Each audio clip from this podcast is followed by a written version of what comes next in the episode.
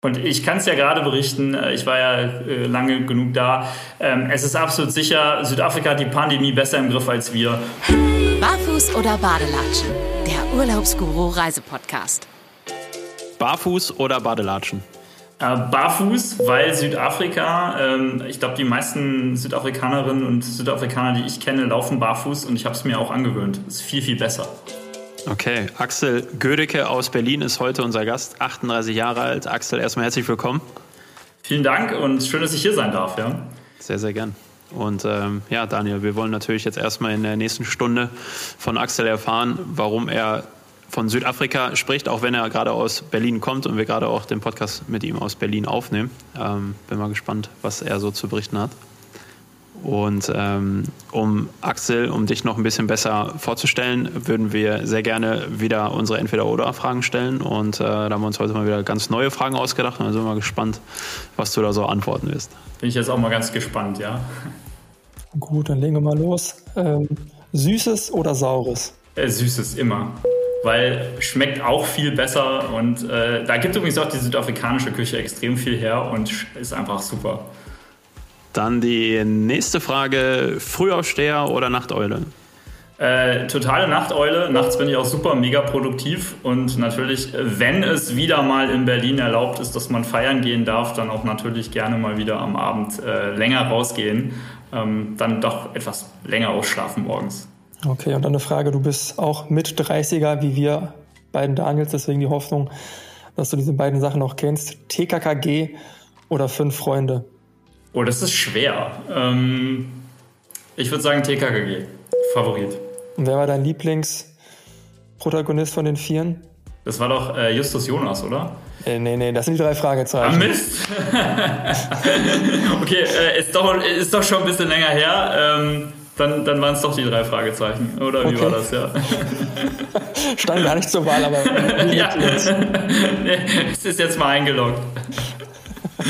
Weil ich ehrlich gesagt auch keinen nennen könnte. Ich weiß nicht, Daniel, bist du so ein Hörspiel-Kassetten-Typ gewesen? Ja, definitiv. Habe auch, also Kassetten habe ich auch noch, die sammle ich. Tarzan, Karl, Klößchen und Gabi und Oscar der Hund. Und Alf. Achso, ja, okay, ich dachte jetzt. Die, die, die, die habe ich noch, die habe ich tatsächlich noch so ein paar Alf-Kassetten im Keller rumfliegen. Äh, abspielen kann ich sie nicht mehr, aber großartig. Klar, Planet Melmark gehört dazu. Hört sich fast irgendwie so weit weg an wie damals, als wir noch reisen durften. Aber da kommen wir gleich zu. Ähm, nächste Frage. Ähm, Übergepäck oder lieber so drei Shirts und eine Zahnbürste? Äh, drei Shirts und eine Zahnbürste. Reicht völlig. Ähm, und ich habe es auch, also früher würde ich sagen Übergepäck und ich habe es tatsächlich reduziert, weil man ähm, einfach mal ausmisten muss und einfach mal, hey, pass auf, man braucht gar nicht so viel, man kann sich aufs Wesentliche beschränken. Es ist viel besser unterwegs zu sein macht viel mehr Spaß. Du nix war jetzt gerade da, aber. Ich, ja, ich muss das noch lernen. Ich wollte gerade sagen, ja, ich glaube, er hat recht, aber ich darf das noch lernen, weil ich habe irgendwie immer zu viel dabei. Ich habe mal ein Jahr in Saudi-Arabien verbracht und hatte währenddessen keine Wohnung in, in Berlin. Und ähm, somit musste ich quasi meinen ganzen Hausstand ins Möbellager äh, legen. Und immer wenn ich in Berlin war, habe ich aus dem Koffer gelebt. Und ich so, du brauchst doch eigentlich gar nicht so viel. Und habe dann tatsächlich die Hälfte aus diesem Möbellager einfach weggeschmissen. Beziehungsweise an Obdachlosenheime und, und Kinderheime und sonst was alles verteilt, wo man, wo man noch helfen konnte. Den Rest dann halt weggeschmissen. Aber es ist seitdem perfekt. Ja ein Jahr in Saudi-Arabien. Das äh, finde ich auch mega spannend. Können wir gleich nochmal näher drauf eingehen. Ja. War noch zu einer, zu einer Zeit, wo es noch nicht so locker war wie heute. Es äh, war, war, ich würde es nicht nochmal machen, aber es war zu der Zeit ziemlich cool. Okay, und letzte Frage zum Thema Spannung. Ähm, Tiefseetauchen oder eine Expedition zum Himalaya? Expedition zum Himalaya, weil ich äh, absoluter Schneefan bin, Skifahrfan bin und äh, also mit Tauchen kann ich gar nichts anfangen. Äh, dann doch lieber irgendwie ins Bergige und wandern und das mitmachen. Okay. Ja, krass. Axel, erstmal danke, dass du die Fragen beantwortet hast. Ähm, hast du schon hinter dir. Alles andere dürfte bekannt vor sein, weil, vorkommen, weil da wirst du gleich einfach über, über deine Geschichte reden können. Ähm, und äh, ja, jetzt, jetzt sehen wir dich ja, ich meine, im Podcast hört man ja nur, aber wir sehen dich ja hier gerade noch per Webcam zugeschaltet und sehen hinter dir schon in deinem Wohnzimmer die Südafrika-Fahne an der Wand. Also von daher, du hast gerade auch schon ganz am Anfang gesagt, Südafrika etc. Ähm, ja, jetzt muss man wissen, dass du auch erst seit ein paar Wochen wieder zu Hause bist in Berlin mhm. und du vorher in Südafrika warst, ich glaube für drei Monate. Genau, richtig. Und ja. Ähm, ja, da würden wir gerne mal erfahren bzw. von dir erzählt bekommen, was du die letzten drei Monate in Südafrika gemacht hast. Ähm, also ich habe eigentlich zwei Sachen gemacht. Ich habe, äh, nachdem ich äh, gehört habe, es ist wieder Lockdown. Ähm, zeitgleich hat der südafrikanische Präsident Südafrika für Deutsche wieder freigegeben. Äh, wir waren ja auf der roten Liste für einige Wochen und äh, dann hat man aber erkannt, hm, wir lassen wir doch wieder rein mit PCR-Tests, mit allen Sicherheitsmaßnahmen, die es gibt. Habe das dann auch alles gemacht und direkt hin, weil ich gesagt habe, jetzt wieder Lockdown, wieder nur in Berlin rumsitzen und, und arbeiten und das war's dann vom Leben. Nee, das möchte ich nicht. Ähm, Gott sei Dank habe ich dieses Charity-Projekt in Südafrika und kann mich dann halt neben der Arbeit äh, im, im, in der Sonne, was natürlich viel schöner ist und äh, ich glaube, man merkt es auch, ich bin unheimlich positiv gestimmt, weil die letzten drei Monate dann einfach in der Sonne zu arbeiten ist großartig ähm, und natürlich äh, mit den Kids zu interagieren, ähm, einfach hands-on, das, was angefallen ist, äh, zu organisieren, ähm, Transport, Transfers zu, zu ermöglichen, ähm, einfach da sein und einfach, ähm, ja, äh, wie ich immer sage, Ärmel hochkrempeln und, und los geht's, ja. Ähm, weil wir da eben ein Projekt haben und dann kann man sich einfach auch mal um viele Dinge kümmern, die sonst vielleicht, wenn man nur ein, zwei, drei Wochen vor Ort ist, äh, hinten rüberfallen. Okay, jetzt hast du gerade von dem Projekt gesprochen. Ähm, vielleicht kannst du das nochmal einfach allen jetzt mal näher bringen, damit wir wissen, worum es wirklich geht. Da habe ich auch jemanden mitgebracht. Das ist der hier. Ähm, das ist der Bobby Bear ähm, und der ist im Prinzip ja der Botschafter vor Ort. Äh, wir, wir sind in äh, einer ganz armen Region in Südafrika, ähm, die wir Deutschen kaputt gemacht haben. Ähm, es war vorher Textilindustrie und dann haben wir angefangen, ganz viele alte Kleider dahin zu schicken, nach Afrika und auch nach Südafrika. Ähm, und zack ist die ganze Textilindustrie um Durban herum ähm, kaputt gegangen. Ähm, was sehr, sehr schade ist, äh, weil es eigentlich ein florierender Ort war. Und jetzt ist da eigentlich nur noch Toyota und sehr viel Arbeitslosigkeit. Das heißt, gerade wo wir operieren, das ist so eine Hügellandschaft, ein bisschen weiter draußen von Durban man geht davon aus, ähm, dass in der, in der Black Community so um die 50 bis 60 Prozent HIV-Quote äh, vorherrscht und das natürlich schon ein großes Problem ist. Und es ist so ein bisschen der Glaube noch da, äh, wenn man mit einer Jungfrau Sexualität hat, äh, dass man dann die Gesundheit der Jungfrau auf sich zieht. Und da kam dann irgendwann in den 90ern mal ein Medizinmann an und sagte, hey, das hilft auch gegen HIV. Und das erklärt dann den roten Bär, das erklärt dann unseren Botschafter, denn der ist im Prinzip dafür da, wenn ein Kind ähm, in irgendeiner Weise sexuell misshandelt oder missbraucht worden ist oder auch äh, einfach irgendwie untätig angefasst worden ist, dann kommt er hier zum Einsatz, denn das Kind kriegt einen Bären und die Betreuerin hat einen Bären in der Hand und das Kind hat natürlich diesen Bären, kann, kann den Bären behalten und kann den Bären mit nach Hause nehmen und hat irgendwie etwas erstmal für sich und, und hat etwas Eigenes. Und auf der anderen Seite wird der Bär quasi hergenommen und wird markiert mit dem, was, was passiert ist. Und das ist sogar ganz cool, weil mittlerweile in Südafrika ist das als Beweismittel vor Gericht zugelassen. Das heißt, man kann dann mit dem bemalten Bären, was das Kind quasi, was dem Kind angetan wurde, projiziert es auf den Bären, verarbeitet gleichzeitig und man kann dann gleich zu Gericht gehen und sagen, hier, That's the case, das ist die Case Number.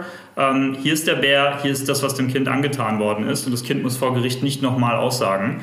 Und das finde ich ziemlich genial eigentlich.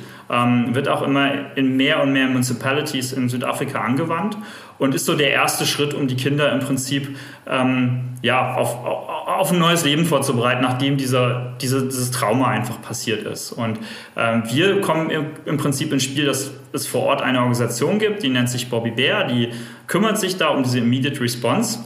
Die können aber Kinder nicht dauerhaft bei sich behalten. Und dann irgendwann sind wir ins Spiel gekommen, haben äh, da drei Damen kennengelernt, die dort arbeiten und einfach diese Kinder mit nach Hause genommen haben. Und wir haben immer so zwischen 50 bis 70 Kindern in drei Häusern. Und das ist konkret, was wir tun. Kindern helfen in diesen drei Häusern, dass sie ein besseres Leben haben. Mhm. Ihr sprecht immer vom Safe House. Ja, genau, richtig. Also so ein bisschen so ein Begriff, der sich eingebürgert hat, weil es für die Kinder einfach echt dann ein Safe Place ist, ein Safe House, äh, wo sie sicher sind und wo eben der Vater, die Mutter Onkel, Oma, Opa, Tante, also wir haben alles schon erlebt, äh, als, als äh, Perpetrator ähm, nicht hin kann und wo sie einfach einen neuen geborgenen Ort haben. Krass.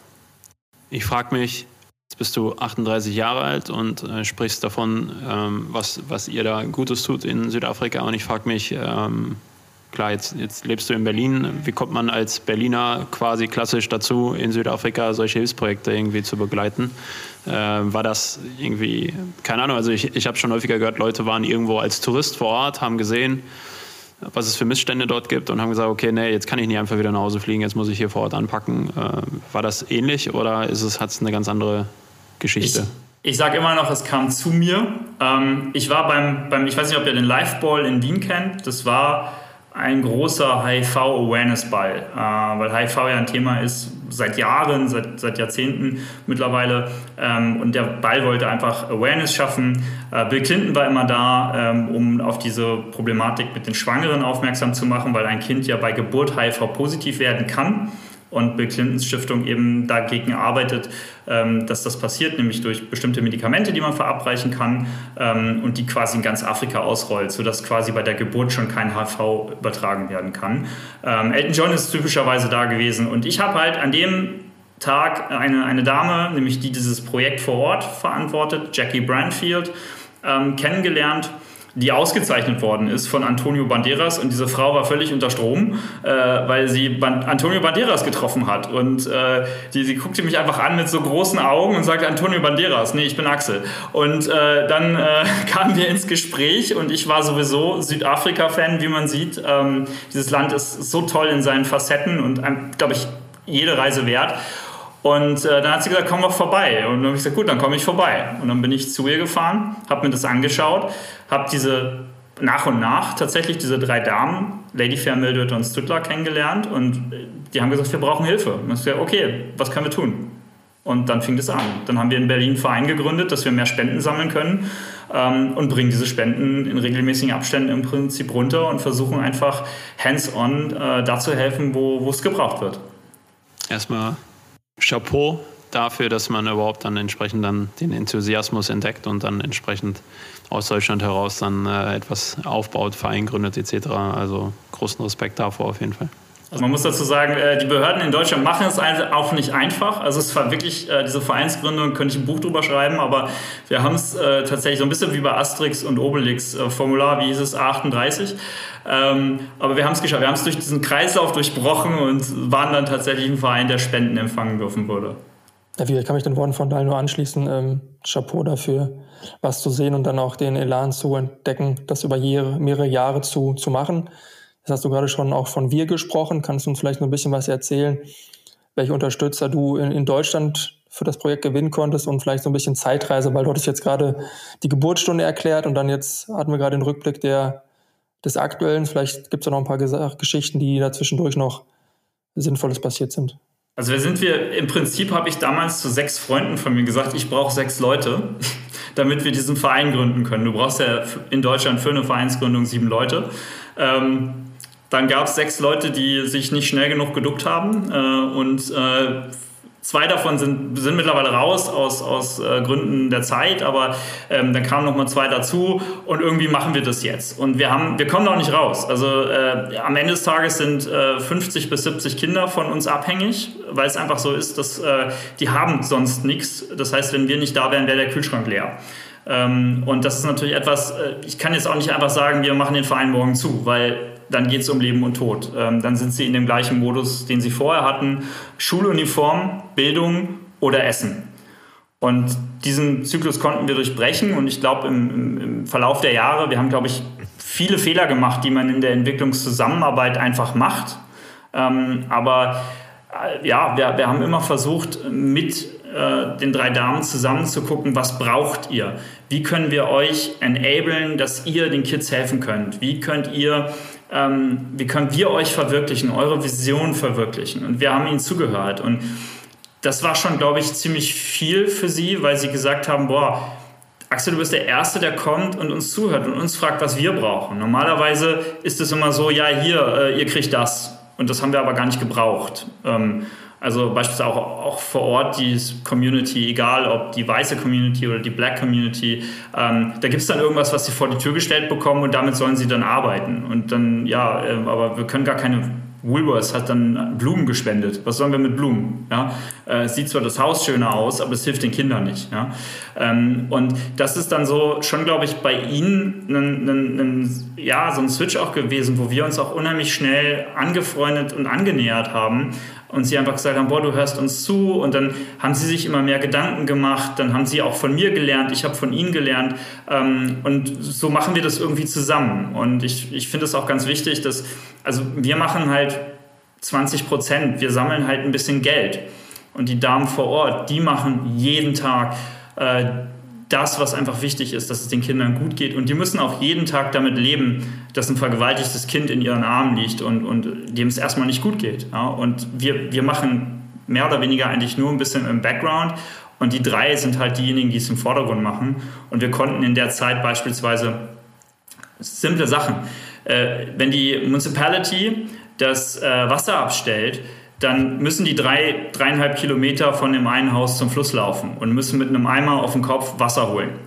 Ähm, wir haben einfach Wassertanks hingestellt, ähm, sodass das Regenwasser gesammelt wird und dass sie meistens genug Wasser haben, dass sie sich von diesem Wasser dann waschen können, kochen können und so weiter. Äh, wir haben das Haus erweitert, wir haben das Haus, das eine Haus ein neues Dach gegeben, ähm, dass es eben dicht ist und dass das Wasser eben nicht mehr reintropft. Wir haben äh, eine Mauer gebaut zusammen mit ihnen. Weil tatsächlich in Durban, es regnet einmal im Jahr, so im April, Mai, richtig heftig. Und dann rollte immer eine Schlammlawine durch das eine Haus. Da haben wir einfach eine Mauer gebaut. Und jetzt rollt die Schlammlawine einmal im Jahr nicht mehr durchs Haus. Und das sind so Sachen, so langsam geht es vorwärts und wir merken, wir haben jetzt Nachhilfeprogramme gestartet. Das heißt, ähm, viele dieser Kids sind traumatisiert. Äh, wir haben festgestellt, dass sie schulisch teilweise sechs, sieben, acht Jahre hinterherhängen.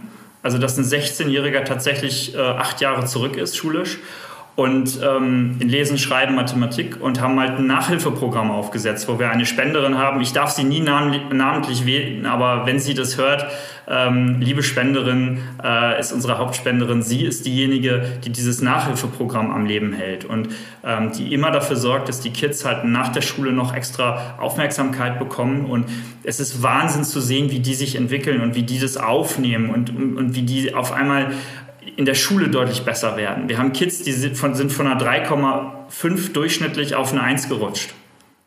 Nur weil sie gefordert und gefördert worden sind. Und das ist toll zu sehen, dass wir auch eine Entwicklung, dass in den fast zehn Jahren, die wir das tun, dass wir eine Entwicklung sehen. Ja, wir haben dich auch ein bisschen gestalkt. Steht auf jeden Fall bei LinkedIn, steht äh, siebeneinhalb Jahre bist jetzt der, der quasi Vorstandsvorsitzende des äh, Vereins in, in Berlin. Und ähm, er ist einfach ähm, krass, was du erzählst. Ähm, was, was man mit, ja, mit einfachen Mitteln äh, machen kann. Ähm, Thema Mauer hört sich so, so stumpf an, wie es ist, aber es hilft, glaube ich, unfassbar, äh, so wie du es jetzt gerade erklärt hast. Und ähm, ja, wenn du jetzt, ich würde gerne nochmal drauf hinaus, weil ähm, du ja gesagt hast, du warst jetzt drei Monate vor Ort und mhm. Ähm, ich glaube, ähm, du sagst das gerade so, ja, wir machen ja nicht viel, ähm, wir besorgen die Spenden aus Deutschland etc. Aber ich meine, wenn man drei Monate vor Ort war, dann hat man ja nicht nur einen Scheck überreicht, denke ich, sondern da wird man ja wahrscheinlich dann trotzdem vor Ort irgendwie mit anpacken. Ja klar, also auch so, so, so Kleinigkeiten, beispielsweise eines der Kids, wir haben äh, eine, eine, Küche ausgebaut und Flantler ähm, ist mittlerweile 18, deswegen kann ich auch den Namen endlich sagen. Flantler ist ähm, 18 geworden, ist ähm, glaube ich, fast, ja, ich glaube, ist Klassenbester gewesen in seinen Matrix und hat das Backen für sich entdeckt. Und wir haben ihm äh, einen Haushaltskurs ermöglicht, dann einen professionellen Backkurs, fünf Tage. Und auf einmal fing er an, wahnsinnige Torten zu machen. Also mit Aufbauten äh, und ich weiß nicht was, hat dann angefangen, die Torten in der Nachbarschaft zu, zu verkaufen, hat mir dann ein Foto von einem Feld geschickt, wo Blumenkohl drauf wächst und sagt, ja, das habe ich von dem Gewinn gekauft.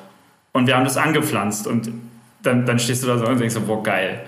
Wahnsinn, ja. Ein Kind, der in der Schule, der, der wäre einmal fast sitzen geblieben, der ist nie gefördert worden, wir haben die Nachhilfe gemacht und dann auf einmal ähm, sein Talent entdeckt. Und äh, wir konnten mit einer Schule in Stellenbosch, das ist eine Privatschule für, ich nenne es mal Konditoreihandwerk, ähm, ein Stipendium, also Natürlich mussten wir noch viel Geld zahlen, aber am Ende des Tages ähm, konnten wir ihn da reinbringen. Ähm, ich bin mehrfach mit ihm dorthin gefahren. Wir haben auch eine Wohnung finden können und so weiter und so fort. Und das war so eins, eins der großen Herzensangelegenheiten, dass der jetzt tatsächlich nächste Woche sein Studium anfangen kann an dieser Uni. Und der wird ein Doppeldiplom in Bäckerei und Konditoreihandwerk bekommen. Und damit wird er weltweit in jedem Luxushotel, auf jedem Kreuzfahrtschiff, wenn das dann wieder geht, ähm, einen Job finden. Und das ist für so einen Jungen aus, der, aus den Verhältnissen mit dem Schicksal, ist das natürlich völlig einmalig. Aber es ist natürlich toll zu sehen, der freut sich und, und macht momentan im Haus alles und, und bereitet die anderen Kids darauf vor, dass sie jetzt seine Bäckerei übernehmen müssen und ist richtig aktiv dabei. Und der war früher also ich weiß noch, wie ich den kennenlernte. Ich glaube, vor, vor neun oder zehn Jahren war ich das erste Mal ja dann unten. Ähm, der, hat mich, der hat mich nicht mal angeguckt, weil Männer in der Zulu-Kultur auch nochmal so eine Respektsperson sind. Und der hat nicht mal mit mir gesprochen. Er konnte auch kein, kein Englisch, gar nichts. Und jetzt ist da dieser selbstbewusste junge Mann äh, der nach Stellenbosch zum äh, Studieren geht. Und das war natürlich etwas ganz Tolles, was wir geschaffen haben. Aber auch einkaufen. Also ich habe, glaube ich, allein mal wieder äh, tonnenweise Lebensmittel gekauft. Einfach weil natürlich sie kein Auto haben, kein Fahrrad. Der nächste Supermarkt ist ähm, stundenlang entfernt. Das heißt, wir haben ganz viel äh, Basics einfach gekauft, ähm, von, von Gemüse über ähm, Dosensachen, die sich natürlich länger halten, dass sie ein bisschen was auch zurückhalten können. Maismehl, Mehl, Zucker, Eier, also alles, alle, alle Basics, die, die es gibt. Ähm, und dann natürlich auch gucken, was, was wird noch gebraucht. Und äh, sind also, ich weiß gar nicht, so oft war ich noch nie im Supermarkt wie in den letzten drei Monaten äh, oder in, in Baumärkten, aber das haben wir einfach ähm, von A nach B äh, gemacht und, und, und äh, sind da in, in die Vollen gegangen. Ich habe einen Bauunternehmer getroffen, der uns jetzt noch ein bisschen das Dach neu machen wird, der uns eine Terrasse bauen wird, sodass der Schlamm völlig abgestellt ist. Also die Mauer war Schritt eins und jetzt kommt noch so eine kleine Terrasse drumherum. Also Terrasse in Anführungsstrichen ist einfach nur Beton, so dass eben äh, der Dreck nicht mehr ins Haus getragen wird. Ähm, und, und solche Sachen, die sonst, wenn ich, also wie gesagt, ein, zwei drei Wochen vor Ort bin, natürlich meistens untergehen. Äh, und da konnte ich mich einfach aktiv darum kümmern, Kinder zum Arzt fahren. Einige dieser Kinder waren noch nie beim Arzt. Ähm, einfach mal zum Arzt fahren, Check-up ähm, und gucken, ob alles in Ordnung ist. Einmal zum Zahnarzt gefahren. Ähm, das sind so Sachen, die man dann einfach mal erledigen kann. Ja? Dinge, die für uns alltäglich sind, die dort quasi ähm, völlige Euphorie. Also ich habe noch nie ein Kind so glücklich gesehen, dass es zum Zahnarzt durfte. Ja, ja Wahnsinn. Ja, Daniel, ich meine, selbst, du warst ja selbst wenigstens schon mal in Südafrika. Ich selber ähm, kenne Südafrika dann auch tatsächlich noch nicht, ähm, war noch nicht äh, live vor Ort.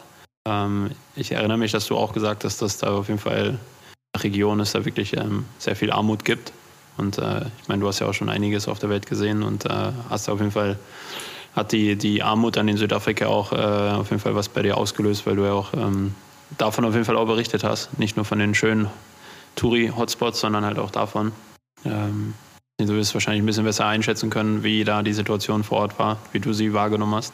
Also ich glaube, ähm, ich glaube auch statistisch bewiesen, dass die Kluft zwischen Arm und Reich, in der wir auch in Europa sprechen, auf jeden Fall in Südafrika am krassesten ist, auch in der, in der ähm, Wahrnehmung, vielleicht kann Axel das bestätigen, dass es wirklich, ich meine, in Deutschland ist es so, dass jede Stadt ihre Brennpunkte hat, die sicherlich nicht vergleichbar sind jetzt mit einem Township, aber man hat gewisse Ecken, und in Südafrika sind die, finde ich, sehr fließend. Das heißt, du kannst wirklich an einer Straßenecke stehen und dann hast du wirklich das 5 Millionen Dollar Haus und 50 Meter weiter kommen Kinder mit einem Fußball, der aus Zeitungspapier gemacht wurde, die entgegen. Und äh, das war das, was mich auf jeden Fall irgendwie irritiert hat. Ich meine, jeder weiß, wenn er Urlaub macht, dass ähm, er keine Probleme direkt lösen kann. Axel ist jetzt ein anderes Beispiel, der, der ist dann der klassische Anpacker, davon gibt es zu wenig auf der Welt.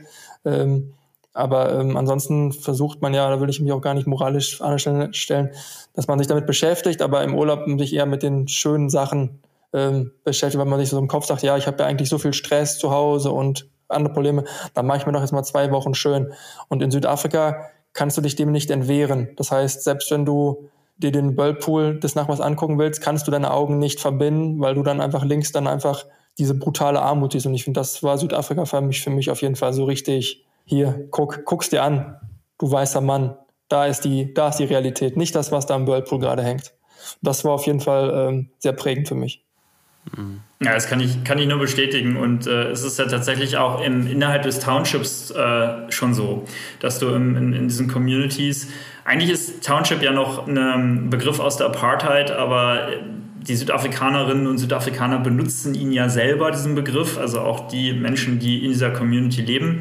Ähm, aber auch im Township habe ich dann teilweise wirklich die Villa, die mit Elektrozaun und ich würde schon fast sagen mit Selbstschussanlage bewacht wird. Und dann habe ich daneben eine Hütte, die irgendwie aus Wellblech zusammengezimmert ist. Und das ist, ähm, also schon im Township fängt es an und es ist ja dann, wenn in Kapstadt, Johannesburg, den großen Zentren, ist es äh, diese, diese, diese wahnsinnigen Gegensätze, diese unheimlich teuren Villen, wie du gesagt hast, und dann kommen ein paar Kinder daneben oder kommt eine Schule, die völlig abgeranzt ist, wo es Wasser durchtropft. Und das ist in Südafrika, glaube ich, schon.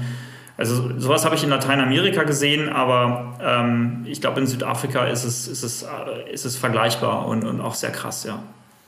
Äh, eine Frage habe ich noch, und zwar sagtest du, du hast in Wien die Dame kennengelernt, die mhm. dich mit Antonio Banderas verwechselt hat. Nein, das nicht, aber die auf jeden Fall so euphorisch davon äh, erzählt hat. Und ähm, Frage, ähm, warst, und du sagtest, du warst zu der Zeit schon Südafrika-Fan. Warst du zu der Zeit auch schon vorher mal in Südafrika oder bist du erst durch sie dann auch das erste Mal nach Südafrika gekommen? Ich war vorher in Südafrika. Ähm, ich hatte man ist ja immer spontan im Leben, ne? Und eigentlich wollte ich nach China mit Freunden und das hatte sich aber erledigt, weil die äh, Gesellschaft das gecancelt hat, wo wir dieses Komplettpaket gebucht haben.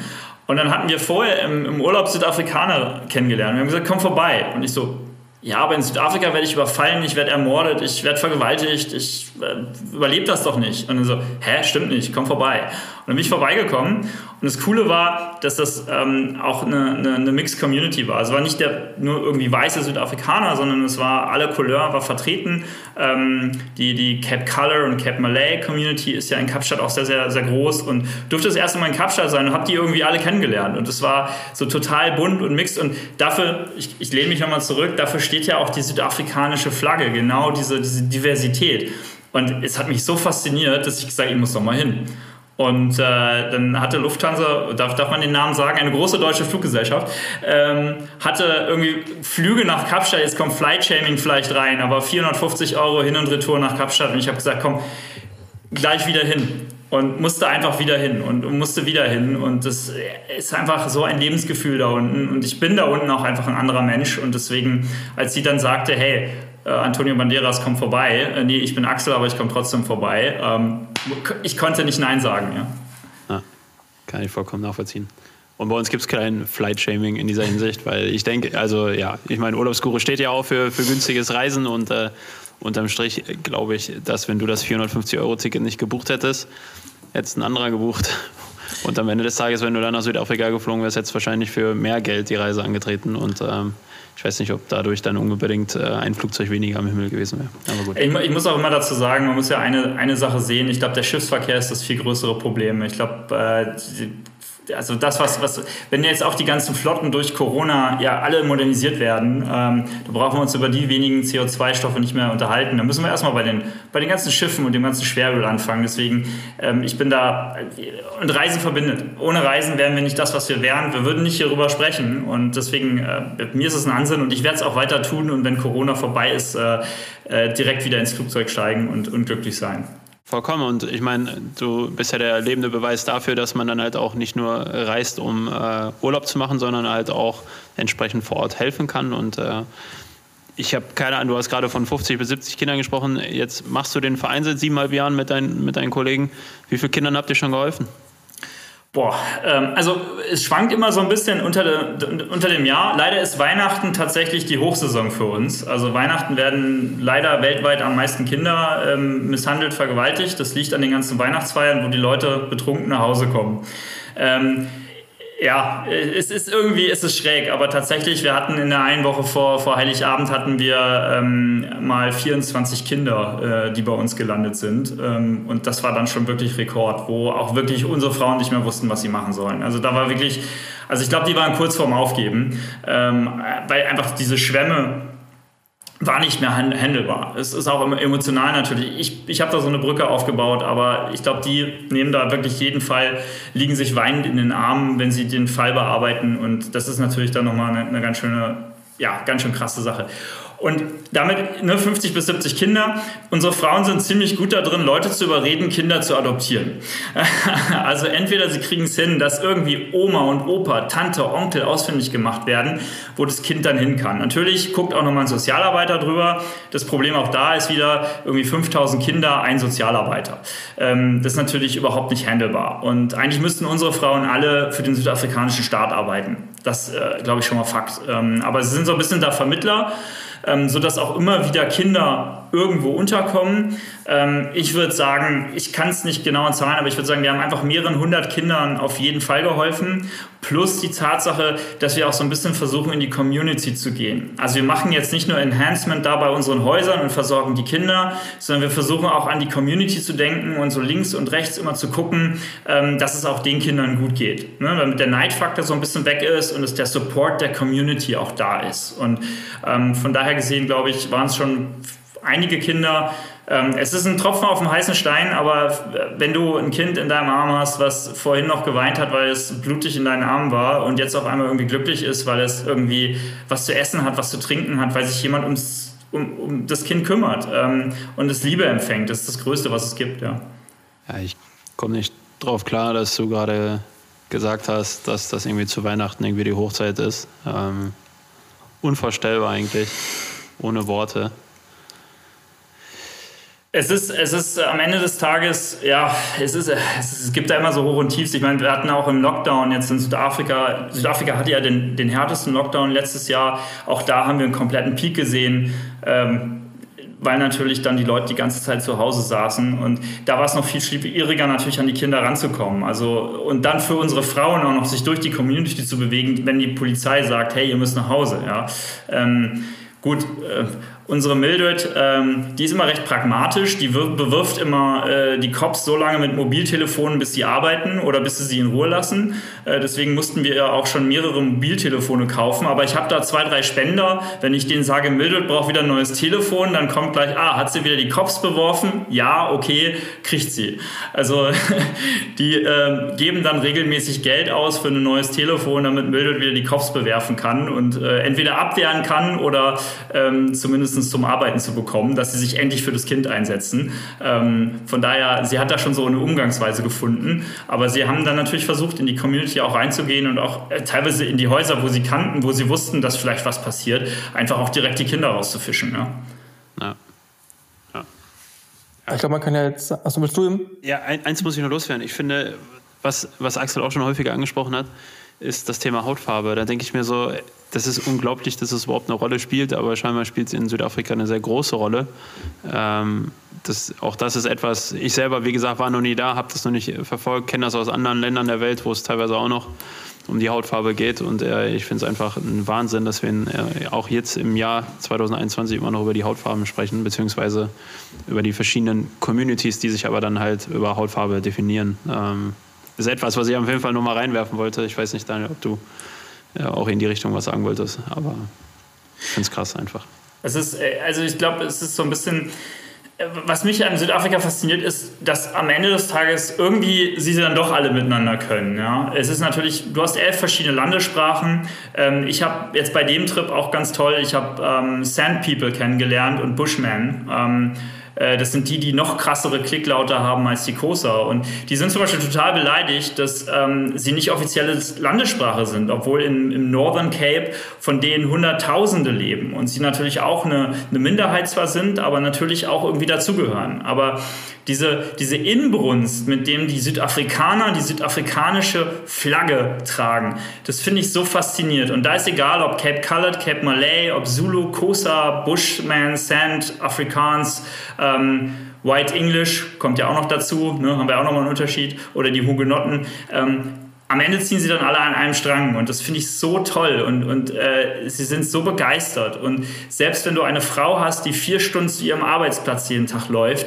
die ist Südafrikanerin mit Stolz und äh, die, die mag dieses Land und die kämpft jeden Tag für ihre Ideale und das finde ich so toll und so klasse ähm, und das fasziniert mich einfach an denen. Also diese Fröhlichkeit und, und natürlich Hautfarbe spielt eine Rolle, wir sehen aber natürlich auch die Probleme in, in, in, in weißen Communities. Ähm, das, das Krasseste, was wir über Bobby Bear kennengelernt haben, war ein vier Monate alter Säugling, der von seinem Vater vergewaltigt worden ist, wo du dann, also da bin ich auch das erste Mal ausgezuckt, wo ich dann, also wenn, wenn der vor mir gestanden wäre, ich weiß nicht, was ich mit dem gemacht hätte. Es wäre nichts Schönes gewesen. Ähm, da war wirklich bei mir, also wenn ich sonst auch immer versuche, die Emotionen runterzuhalten und ins Sachliche zu wechseln, einfach auch um mich selber zu schützen, aber bei der Aktion war so, da war bei mir Schluss. Da war wirklich, ähm, äh, da gab es noch eine andere Aktion, aber also bei der Aktion war wirklich, äh, da war mein Maß wirklich emotional einfach erreicht. Und also wenn ich gewusst hätte, wo der wohnt, ähm, äh, Gnade ihm, Gnade ihm äh, irgendwas, ja. Aber das, das war bei mir wirklich äh, zu viel. Aber ansonsten, es, es ist in, in, in jeder Community ein, ein Thema und ähm, wir kämpfen, wir haben da, wir kämpfen da auf dem heißen Stein. Aber trotzdem äh, versuchen wir natürlich auch Aufklärung zu liefern. Unsere Frauen laufen zum Beispiel auch sehr stark in die Schulen, versuchen die Kids mitzunehmen. Äh, in, in, in der Zulu-Community ist es zum Beispiel total verpönt, über seine Geschlechtsteile zu reden. Man sagt immer Private Parts. Und die Frauen bringen den Kindern bei, dass sie ihre Geschlechtsteile benennen können und dass, wenn irgendwer die anfasst, wenn irgendwer da irgendwie in die Nähe geht, dass sie das ansprechen. Das ist so eine Riesenhürde, auch kulturell. Aber ich finde es so toll, dass sie diese Arbeit machen und den Kindern das beibringen, um sie zwar sie auch zu befähigen, dass sie darüber sprechen können und dass sie dann eben auch zur Polizei, zur Tante, zur Oma, zu einer Vertrauensperson sagen können, hey, da hat mich einer angefasst. Und das sind so Sachen, die einfach, die sind toll, ja.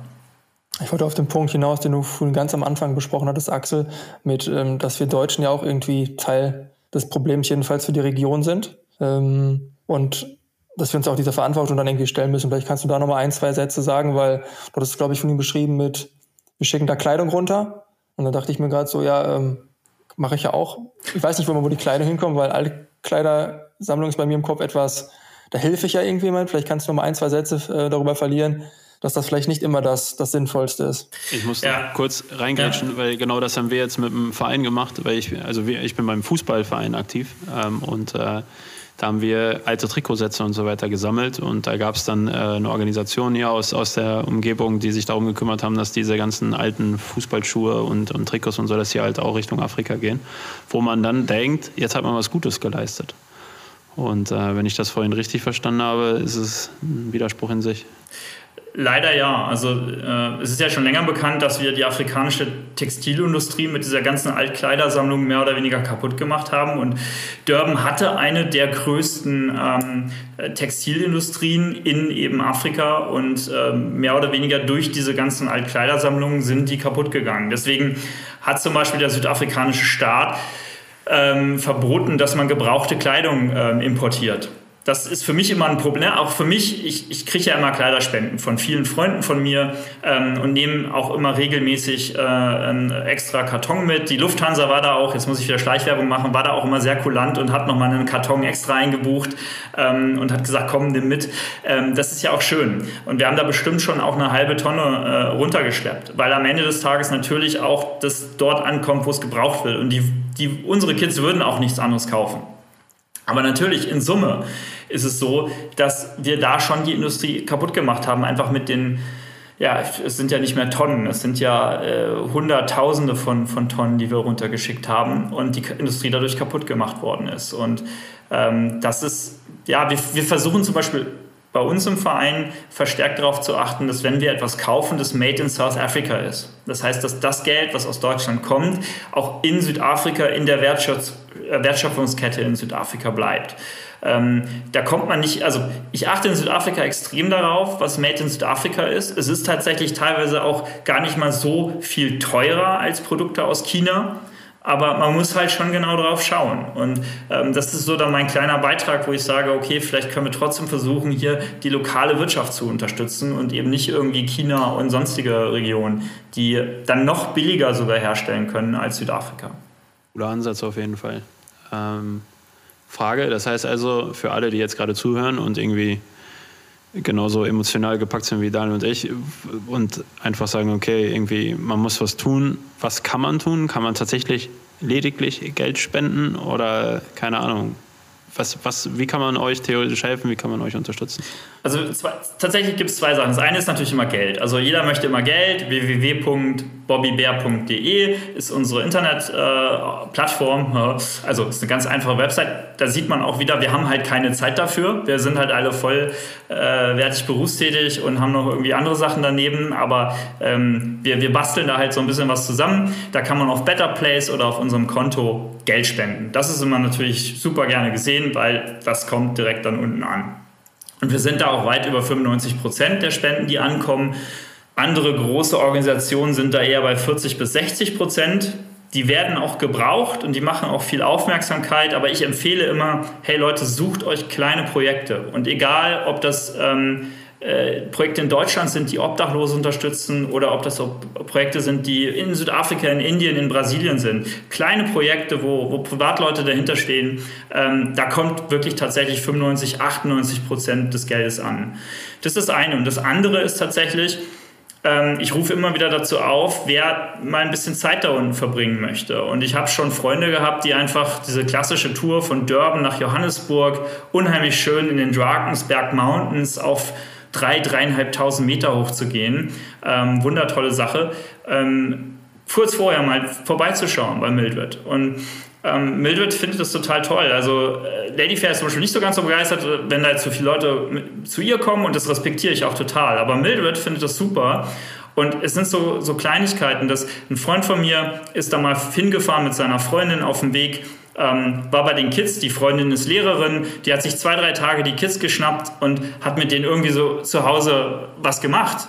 Das nächste Mal, als ich da war, saßen die Kids da und irgendeiner hat da irgendwas vorgeführt. Ja, ja, wieso? Die war doch da, die hat denen erklärt, wie das geht. Und dann kam ein, ein äh, ehemaliger Arbeitskollege von mir, der äh, war dort mit seiner Freundin und hat auch mal ein paar Tage dort verbracht. Lebensmittel eingekauft und so weiter. Und die, die, sind die ganze Zeit mit Listen rumgerannt und dann kam ich das nächste Mal wieder und da hing ein Putzplan und wer wann irgendwie einkaufen muss und sonst was. Und ich so, oh wow. Und deswegen mag Mildred das so gerne, wenn Leute von außerhalb kommen, weil einerseits die Kinder sich unheimlich gewertschätzt fühlen. Ähm, es interessiert sich wer für uns. Wir sind den Leuten nicht egal. Und auf der anderen Seite lernen sie unheimlich viel. Und dann so, so, so Kleinigkeiten, wo man das dann merkt, wenn man wieder kommt ähm, und auf einmal feststellt, oh, da hat sich was geändert. Und ähm, das ist super zu sehen, dass einfach dort eben auch äh, was passiert. Und ähm, Natürlich nicht jetzt unbedingt für einen Tag, aber wer Interesse hat, äh, wer da Lust drauf hat, vielleicht mal ein paar Tage oder auch ein paar Wochen. Wir hatten eine Dame, die war sechs Wochen unten ähm, verbringen möchte und einfach mit anpacken möchte. Es gibt immer was zu tun.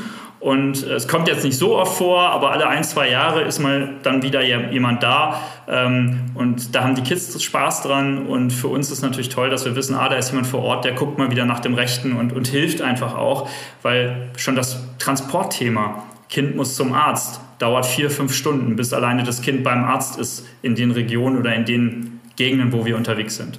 Okay, dann hast du ja Glück, weil in unserem oder unseren Podcast hören ja vor allem reisehungrige Leute und äh, von daher, die, glaube ich, auch sehr offen sind, was, was äh, so ein Thema generell angeht, ähm, also Thema Geldspenden. Ähm, und parallel aber auch viele, die bestimmt in den nächsten Monaten oder Jahren eine Südafrika-Tour planen. Und ähm, ich glaube, dass das ähm, tatsächlich eine sehr interessante Geschichte ist, wo man auch helfen kann vor Ort und das gepaart mit der schönen Strecke, die du gerade genannt hast. Ist es, glaube ich, ein, ein unvergesslicher Urlaub, wo man zum einen schön Urlaub machen kann, zum anderen dann aber auch wirklich äh, tatenkräftig unterstützen kann. Und ich kann es ja gerade berichten, äh, ich war ja äh, lange genug da. Ähm, es ist absolut sicher, Südafrika hat die Pandemie besser im Griff als wir. Und ähm, wer Urlaub machen möchte in Südafrika, ähm, ich kann es nur empfehlen, auch wenn es so viel Shaming gerade gibt. Aber am Ende des Tages brauchen sie es. Und die äh, äh Municipality of, of, Western Cape, also wo Cape Town ge, gebased ist, die haben jetzt gerade erst ein großes Programm für Tourismus ähm, aufgelegt, dass, dass, sie wieder, dass wir wiederkommen. Sie wollen uns im Land haben, weil sie das Geld brauchen, weil die südafrikanische Wirtschaft ist am Boden, zwei Millionen Arbeitslose und ähm, Südafrika braucht die Touristen, um, um zu überleben, mehr oder weniger. Und ähm, von daher gesehen, ich finde da nichts Verkehrtes dran, einfach hinzufahren und zu sagen, komm, wir gönnen uns da zwei, drei Wochen unten. Ähm, es ist ein schönes Land und äh, es, es ist unheimlich toll zu entdecken, ja.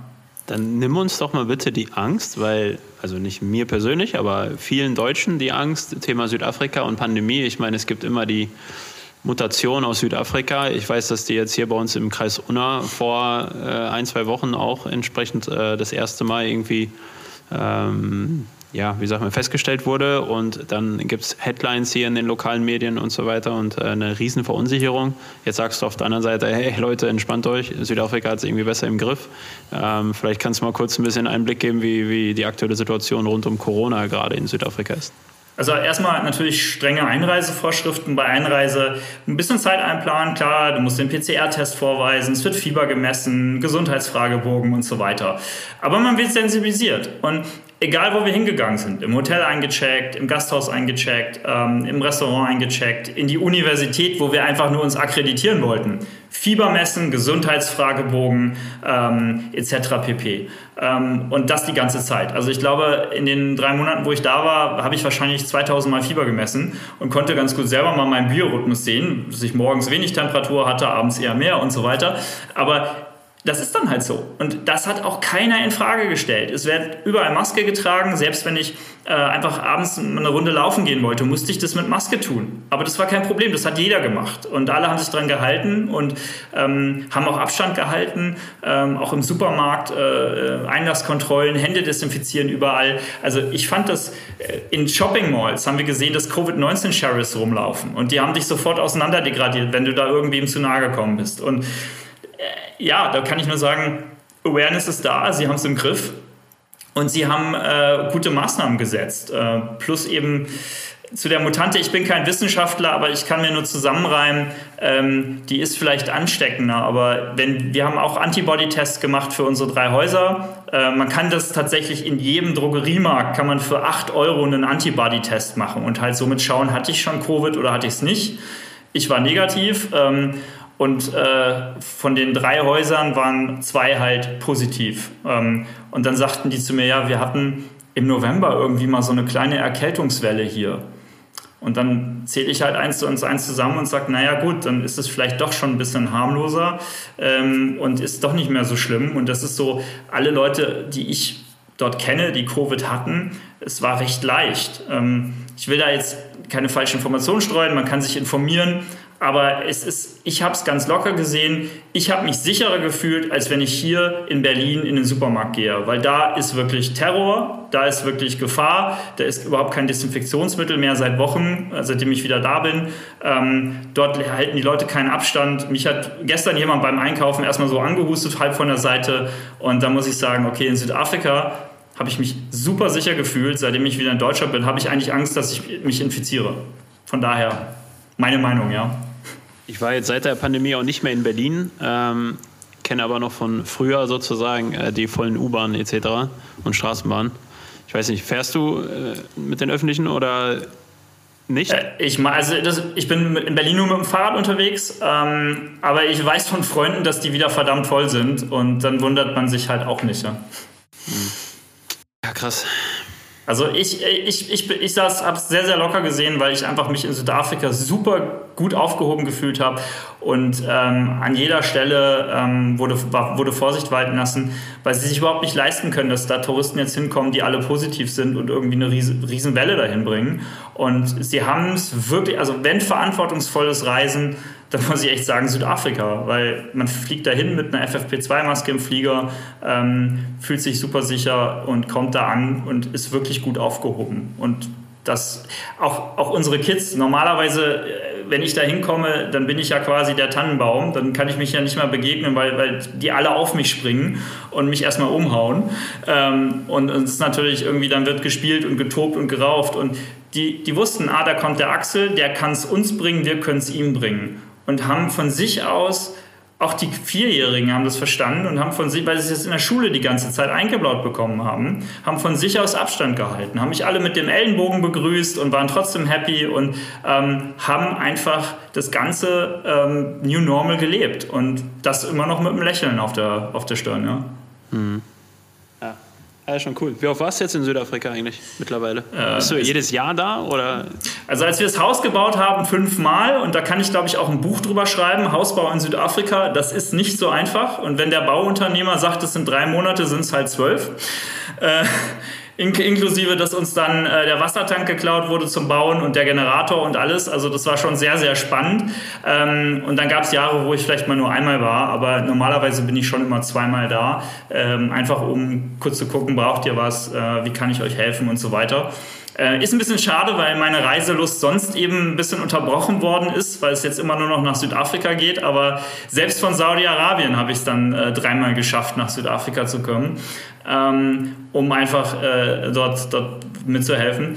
Aber ansonsten, äh, ja, Südafrika ist jetzt äh, für mich einfach das Ziel der Wahl. Geht nicht anders. Ja, klar. Ja. Aber da müssen wir auf jeden Fall noch mal ein paar Minuten drüber sprechen. Wie kommt man auf die Idee, für ein Jahr nach Saudi-Arabien zu gehen. Also machen jetzt auch nicht so viele Leute da Urlaub. ähm, ist ja doch ein bisschen strenger äh, dort alles eigentlich. Und ähm, ja, erzähl mal, also das finde ich super spannend. Also es gab einfach die Auswahl, dass ein Projektleiter gesucht worden ist äh, für Jeddah. Jeddah ist ja das Eintrittstor äh, für Mekka und Medina. Und ich habe gesagt, ja, okay, mache ich. Äh, es war ein bisschen verrückt, auf einmal fand ich mich in Saudi-Arabien wieder. Damals war es noch deutlich strenger, also es hat sich schon einiges geändert und gelockert. Frauen dürfen ja Gott sei Dank endlich mal Auto fahren. Ähm, das ist ja jetzt geändert. Ähm, es gibt mittlerweile ein erstes Kino, ähm, das hatten wir damals auch noch nicht. Und es wird wahrscheinlich ab diesem Jahr auch Alkohol in Hotels geben. Also ganz, ganz große äh, Überraschung. Äh, bei uns war das noch ein bisschen anders und dann hast du halt fünf Prayer Times am Tag, du hast keinerlei Alkohol und dann wirst du auf einmal im Restaurant eingeschlossen, ähm, mitten in der Prayer Time. Und das Personal geht halt und dann so, äh, okay, was ist, wenn jetzt ein Feuer ausbricht? sind wir im Arsch. Ja? Ähm, von daher, das, das war dann so ganz spannend und ähm, wir, haben das äh, einfach, wir sind da hingefahren, haben uns irgendwie so ein, so ein Cultural Guide reingezogen, was so Do's und Don'ts sind. Zeigt niemand deine Schuhsohle, äh, gibt einer Frau nicht die Hand und ansonsten gutes Überleben. Ja? Und das haben wir dann halt irgendwie so befolgt. Das hat auch die ersten vier Wochen ganz gut geklappt. Dann haben wir unsere erste Köpfung gesehen oder sehen müssen und äh, dann war so ein bisschen der Spaß äh, erstmal vorbei. Äh, das war so ein bisschen äh, doch ein sehr einschneidendes Erlebnis, würde ich sagen. Ähm, da mussten wir uns dann auch erstmal ein paar Tage von berappeln und äh, da war auch so kurzzeitig die Stimmung im Projektteam, müssen wir wirklich jetzt hier bleiben?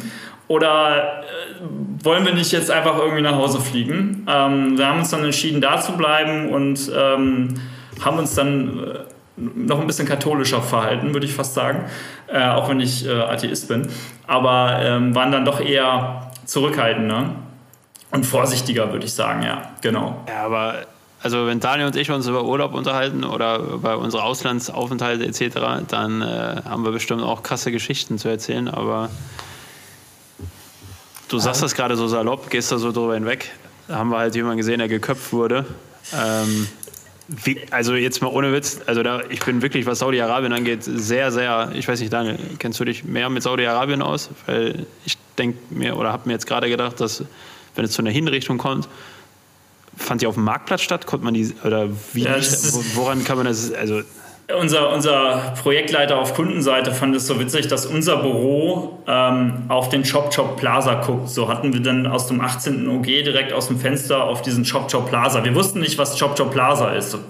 Keine Ahnung, ja, war halt der Parkplatz der Moschee. Äh, und äh, haben dann irgendwie gesehen, hä, warum kommen da Busladungen an Männern an. Ja, die Dischtasche wird ja nur von Männern getragen, die weiße. Die Frauen sind ja in Abaya unterwegs, in schwarz. Somit wussten wir, aha, das sind nur Männer da unten. Und es füllte sich und füllte sich und mehr und mehr Busse. Und ähm, dann kam da irgendwie ein Mann, kniete nieder und dann wurde denen in drei Schritten der Kopf abgehauen. Und dann standen wir da, das ist jetzt gerade hier nicht passiert. Nee, nee, kann, das kann nicht sein. Wir haben uns erstmal angeguckt, waren völlig sprachlos, haben nichts rausgekriegt. Äh, Kunde, Projektleiter fand es natürlich toll, weil das, glaube ich, der typische Effekt war, den er schon 200 Mal erlebt hat, weil er die, die, die Westlichen da jetzt mal wieder vorgeführt hat. Ähm, fortan, wenn immer sich dieser Platz gefüllt hat, haben wir uns dann ein Büro irgendwo im Inneren des Gebäudes ohne Fenster gesucht, ähm, um einfach das nicht nochmal mit äh, erleben zu müssen. Ähm, und es war schon, ja, es war schon, äh, das war schon heftig. Aber wie du sagst, ich gehe darüber hinweg ich habe durch das Projekt, jetzt kommt hier wieder Südafrika ins Spiel, ich habe durch das Projekt eine, eine ziemliche Wand aufgebaut, ähm, um einfach auch mich selber zu schützen, weil wenn ich jeden Case da irgendwie richtig ernst nehmen würde, dann wäre ich, glaube ich, schon kaputt gegangen. Und ich glaube, das hat mir auch in der Situation einfach geholfen, weil ich da schon zwei, drei Jahre dann, bevor wir gegründet haben, äh, in Südafrika war und dann habe ich diese Situation erlebt und habe dann irgendwie so ein bisschen so gleich die Wand runterfahren lassen, weil ich, ich wollte es nicht an mich ranlassen. Und da muss man halt auch überlegen, ne, ähm, es ist auch so dann, ich sage jetzt nicht bei welcher Firma ich damals war, äh, man muss auch überlegen, ob man dann, will man mit so einem Land wirklich so wirtschaftliche Beziehungen haben, ja oder nein, will man in Richtung Menschenrechte nichts machen. Wir haben zumindest rausbekommen, äh, weil es in drei Schritten passiert ist, dass äh, das ein ganz böser Mensch war, also der hat irgendwen umgebracht oder hat irgendwen vergewaltigt ähm, weil es gibt wohl in Saudi-Arabien ähm, auch den Fall, dass du, wenn du einmal durchgeschnitten wirst durch, durch den Säbel, gibt es den Fall, dass du dann quasi nur den König beleidigt hast oder Gott beleidigt hast. Und äh, dafür hingerichtet zu werden, auf äh, doch sehr ja, bestialische Art und Weise äh, kann man darüber streiten, aber ähm, finde ich, dann, ich dann doch wirklich schwierig. Und wenn wir dann doch so gute Beziehungen zu dem Land haben, ist dann halt auch irgendwie ein bisschen komisch. Aber das muss jeder selber wissen. Ja? Vielleicht eine sehr provokante Frage, aber ähm, wenn man jetzt dieses, dieses Bild in Saudi-Arabien wahrnimmt und ähm, will jetzt nicht über Menschenrechte diskutieren, aber du hast in Südafrika hast du Sachen erlebt, die du gerade beschrieben hast. Ich frage jetzt selber spitz, aber wünscht man sich dann nicht trotzdem manchmal den einen oder anderen, äh, der denn das Schicksal erlebt, was andere Leute in anderen Ländern für eine Königsbeleidigung bekommen? Also das mit dem vier Monate alten Kind tut mir persönlich, ich bin Familienvater, ähm, gibt es für mich nicht viele Sachen, die davon entfernt sind, die ich diesem Menschen wünsche. Ach, ja, es ist, also ich, ich würde sie lieber verprügeln, äh, damit, sie, damit sie es ein bisschen mehr spüren, ähm, was sie dafür missgemacht haben. Äh, es, ist, äh, es ist schwierig, ja. Ähm, Todesstrafe, ich bin kein Fan von Todesstrafe, weil natürlich auch, ähm, du kannst schnell jemanden anklagen, der vielleicht dann unschuldig ist. Ähm, und wir auch, wir wissen auch aus, aus mehreren Filmen in Deutschland ja, wie schnell in Richtung Verleugnung, wenn du als, als, als sexueller Missbrauch bei Kindern ist, glaube ich, also ist für mich eine der, der Straftaten, die am, am höchsten bewertet wird. Ähm, wenn da eine Verleumdung stattfindet, wenn da eine Falschverurteilung stattfindet, diese Personen sind gebrandmarkt. Ähm, da muss man auch ganz, ganz vorsichtig sein. Und da finde ich, da ist dann immer, also da muss es, ich glaube, das Strafmaß in Deutschland ist zu lasch. Ähm, ob man denen dann wirklich eine Köpfung wünscht, ist eine andere Geschichte. Aber ähm, ich glaube, äh, Sexualstraftaten gegen Kinder müssen generell deutlich härter bestraft werden, auch bei uns. Das okay, dann, dann meine ich vielleicht, dann ist, dann ist Köpfung vielleicht zu hart an der Stelle gemeint, aber ich finde es sehr imposant, wie ruhig du über gewisse Sachen schreibst oder auch welche Lebensfreude du gerade, wir sehen es ja gerade optisch, du gerade wahrnimmst. Man könnte auch denken, du hast irgendwie, züchtest irgendwie Schmetterlinge auf einer Plantage äh, und bist, hast da irgendwie dein Lebensglück gefunden und du, du hast, hast gerade wirklich die schrecklichsten Sachen äh, von den Menschen, den jüngsten Menschen, die eigentlich niemand etwas getan hat. Also niemand kann mir sagen, dass ein vier Monate altes Kind irgendeinem Menschen irgendwas getan hat. Und da unterstreiche ich mich einfach in der Meinung, dass der Mensch einfach das ekligste Tier sein kann, was auf diesem Planeten nun mal haust. Und ich habe dann Hochachtung, wie, wie ruhig und gelassen du über diese Geschichten reden kannst. Äh, Oder das habe ich, hab ich, hab ich glaube ich, von Mildred. Äh, also, das Mildred, äh, eine unserer ähm, Damen, die in den Häusern sind, ähm, von ihr habe ich das gelernt, glaube ich. Ähm, sie wurde selber fünfmal vergewaltigt von, von, von Großvater, Opa, äh, äh, Oma, Onkel, sonst was, also wirklich, also fast, fast die ganze Familie. Ähm, und sie spricht da in Vorträgen, sie war auch schon einmal in Berlin und sie spricht da in Vorträgen wahnsinnig ruhig drüber und ganz sachlich. Und, und ähm, da, da habe ich ein ganz, also ganz große Hochachtung, dass sie das so kann dass sie auch über das Schicksal der Kinder so spricht, denn es ist der einzige Weg, Menschen zu vermitteln, was da, was da abgeht in der Community oder was generell, also es ist ein weltweites Problem ja. Auch in Deutschland haben wir eine, eine, eine immer noch zu hohe Zahl, wie ich finde. Alles, was über Null ist, ist zu hoch. Ähm, und da, da, müssen wir was tun. Da müssen, brauchen wir mehr Aufmerksamkeit. Und ich möchte auch nicht wissen, was in Deutschland im Lockdown an Gewalttaten und Co. passiert ist, auch gegen Kinder, die nicht entdeckt werden, weil die Kinder nicht in die Schule gehen. Ähm, und das, jede Tat ist zu viel. Und ich glaube, der einzige Weg für mich, das irgendwie vernünftig emotional in eine, in eine Lage zu bekommen, ist, da sachlich darüber zu reden und es auch nicht an mich ranzulassen. Ähm, ich hatte zwei, zwei, zwei Sachen. Das eine war der Säugling, das andere war ein Kind in den Tod zu begleiten.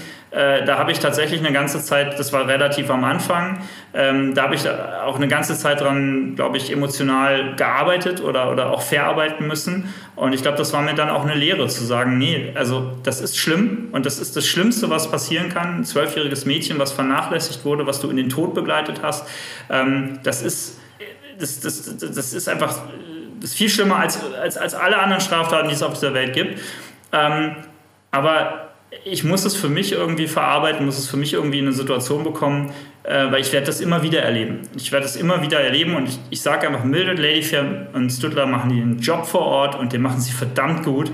Und wenn wir nicht wären, könnten sie das nicht tun. Und deswegen, wir müssen dafür sorgen, dass diese drei Damen es kommt jetzt noch eine vierte dazu mit 18 Kindern, ähm, dass diese vier Damen dann in Summe ähm, ab nächsten Monat äh, ihren Job machen können. Und das geht nur, wenn ich da irgendwie versuche, sachlich ruhig darüber zu reden und den Leuten das beibringe und sie davon überzeuge, dass sie uns vielleicht nochmal ein paar Euro geben, damit wir den Job weitermachen können.